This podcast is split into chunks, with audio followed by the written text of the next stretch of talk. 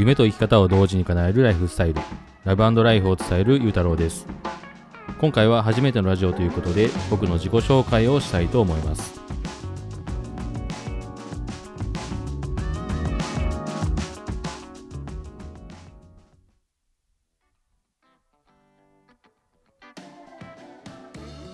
はじめまして、ゆうたろうと言います。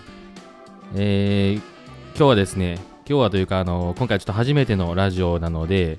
えー、まずは、えー、僕の自己紹介をしたいと思います。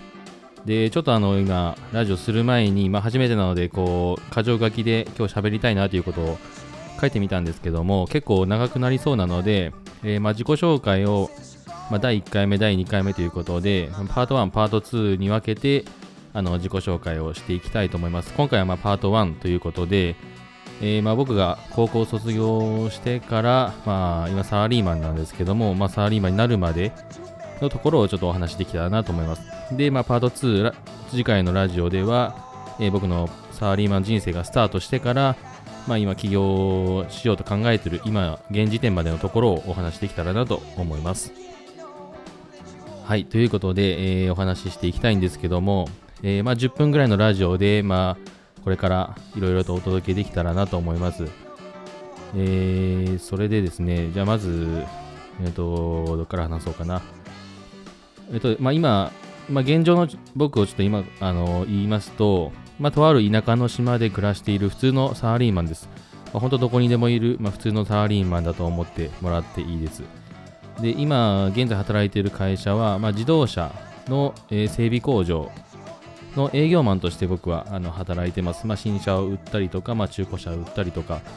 まあ、車の販売から、まあ、あと車検のこうフロント業務をこう日々こなしている、まあ、営業マンとして、えーとまあ、入社5年目です。で、まあ、年齢は今、2022年2月現在、えー、と35歳です。で、えーとまあ、結婚もしてまして、えー、と結婚もまあ5年目なんですけども、えー、まあ、家族構成としては僕と、まあ、奥さんと,、えーと、2人の男の子の子供がいます、まあ、3歳と、えー、1歳、えー、保育所に通っている男の子2人です、えーとまあ、家庭を持つサラリーマンという感じですね、まあ、どこにでもいる感じです本当に。でちょっとまあそんな僕をちょっと振り返りますとまず高校まあ、今最初言ったみたいにこう田舎のすごい田舎のねあの町なんですけども、まあ、島暮らしをしてます。で、その島を出て、まあ、高校を卒業して、えっと、まあ、東京に行こうと思って東京に行きました。で、その時は服飾の専門学校に、えっと、まずは通ったんですね。ですけど、まあ、ちょっと、えっとね、まあ、本当僕、なんていうんかな、結構ちょっと方言でしか出ないけど、まあ、だだらずとかって言った言ったりするんですけども、まあ、だらず、なんか、まあ、怠け者とかね、そういう意味なんですけども、本当だらずですごいなんかね、こう何もこう続ける、継続したりするのがすごく苦手だったりとか、こうすぐ何かあったら逃げたりするっていうことを、こうまあ小さい時からね、そういう性格だったもんで、その服飾の専門学校で、まあ、デザインに興味があってこう行ったんですけども、まあ、すぐに学校を休むようになり、まあ、なんとかこう、本当卒業もね、ギリギリするみたいな感じで、まあ、親に止められながら、なんとか卒業してくれって感じで、こう、なんとかこう2年間、あの卒業行って卒業したんですけども、でもその後その服飾関係にこう就職するわけでもなく、まあ、東京でそのまま、あのまあ、フリーターになるんですけども、フリーターというより、まあ、この時からこう昔から好きだとこうバンドをしたいなっていう気持ちが湧いてきて、もう服飾とか全然頭になくて、もうバンド1本みたいな感じで、もうバンドマンで食ってこうみたいな感じになって、そこからまあフリーター、まあ、フリーターというより結構まあニートに近いような感じですね。こうなんかまあピザーラとかでバイトしながら、こうなんとか食いつなぎながら、えー、とバンド活動してるみたいな、まあそういうのをまあ2年間ぐらい、あのー、続けました。まあ21歳ぐらいまで、うん、21、2歳ぐらいの時までそんなことしてて、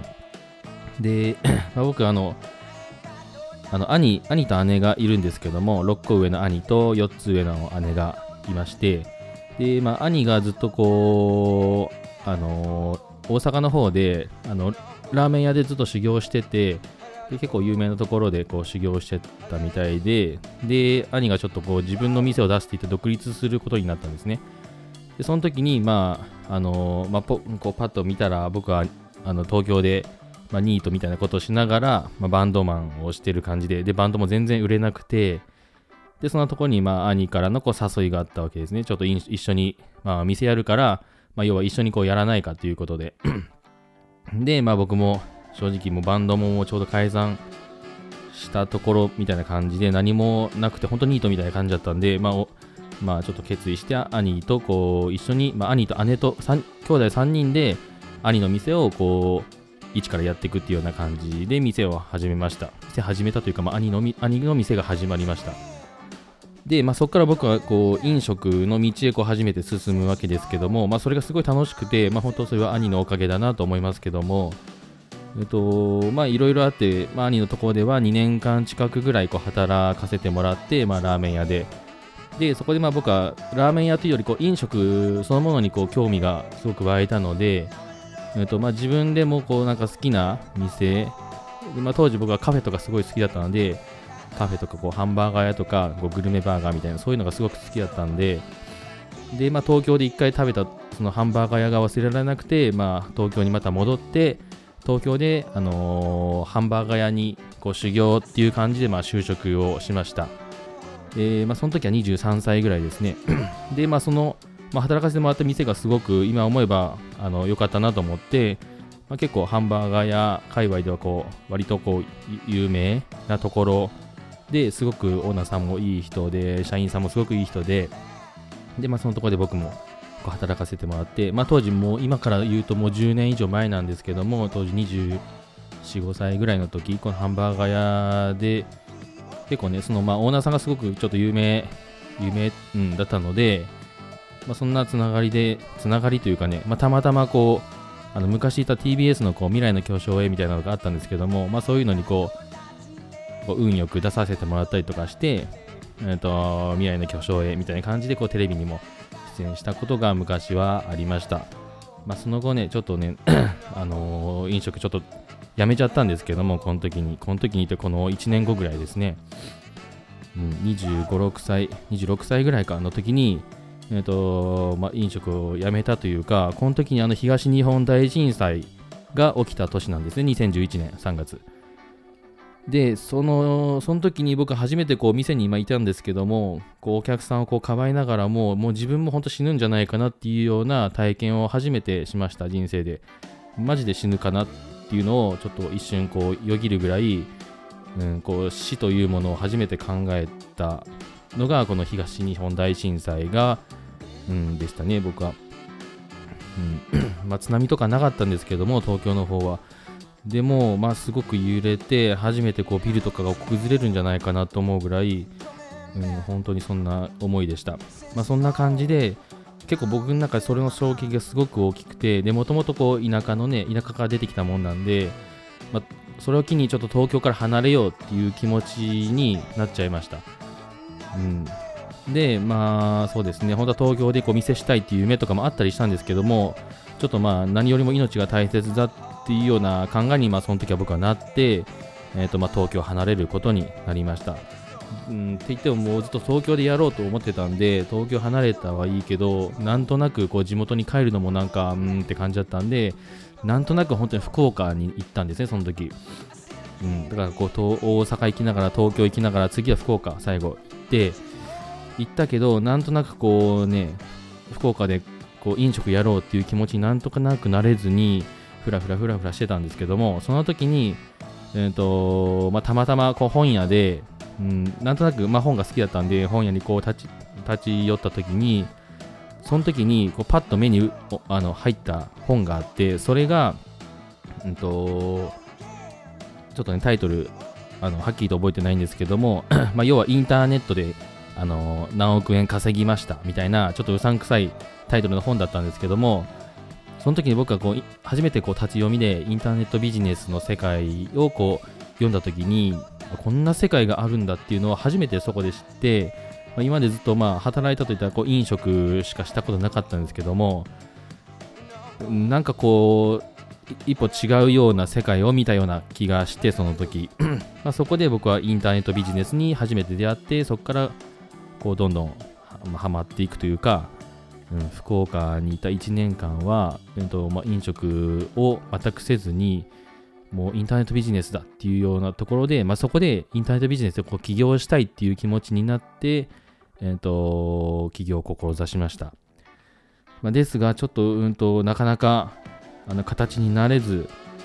でしかもその1年間、ほぼニートニート生活みたいな感じで、正直あの自分であんま働きもせずに、親にこう嘘ついて、何々があるからとか言って、うんとまあ、セミナー出たいとか何だか言いながら、ほほとんどもう親にお金を出してもらいながら、そういったインターネットビジネスに関する、ま、講座だったりとか、塾だったりとか、えー、とセミナーだったりとか、もう高額と言えるものから、まあ、細々したものから、本当にいろんなものを受けました。多分、冗談抜きで400万ぐらい多分自己投資してるんじゃないかなと思います。まあ、自己投資と言いながらも、もうほぼほぼ、ほぼほぼ、うん、ほぼ99%親のお金なんですけども、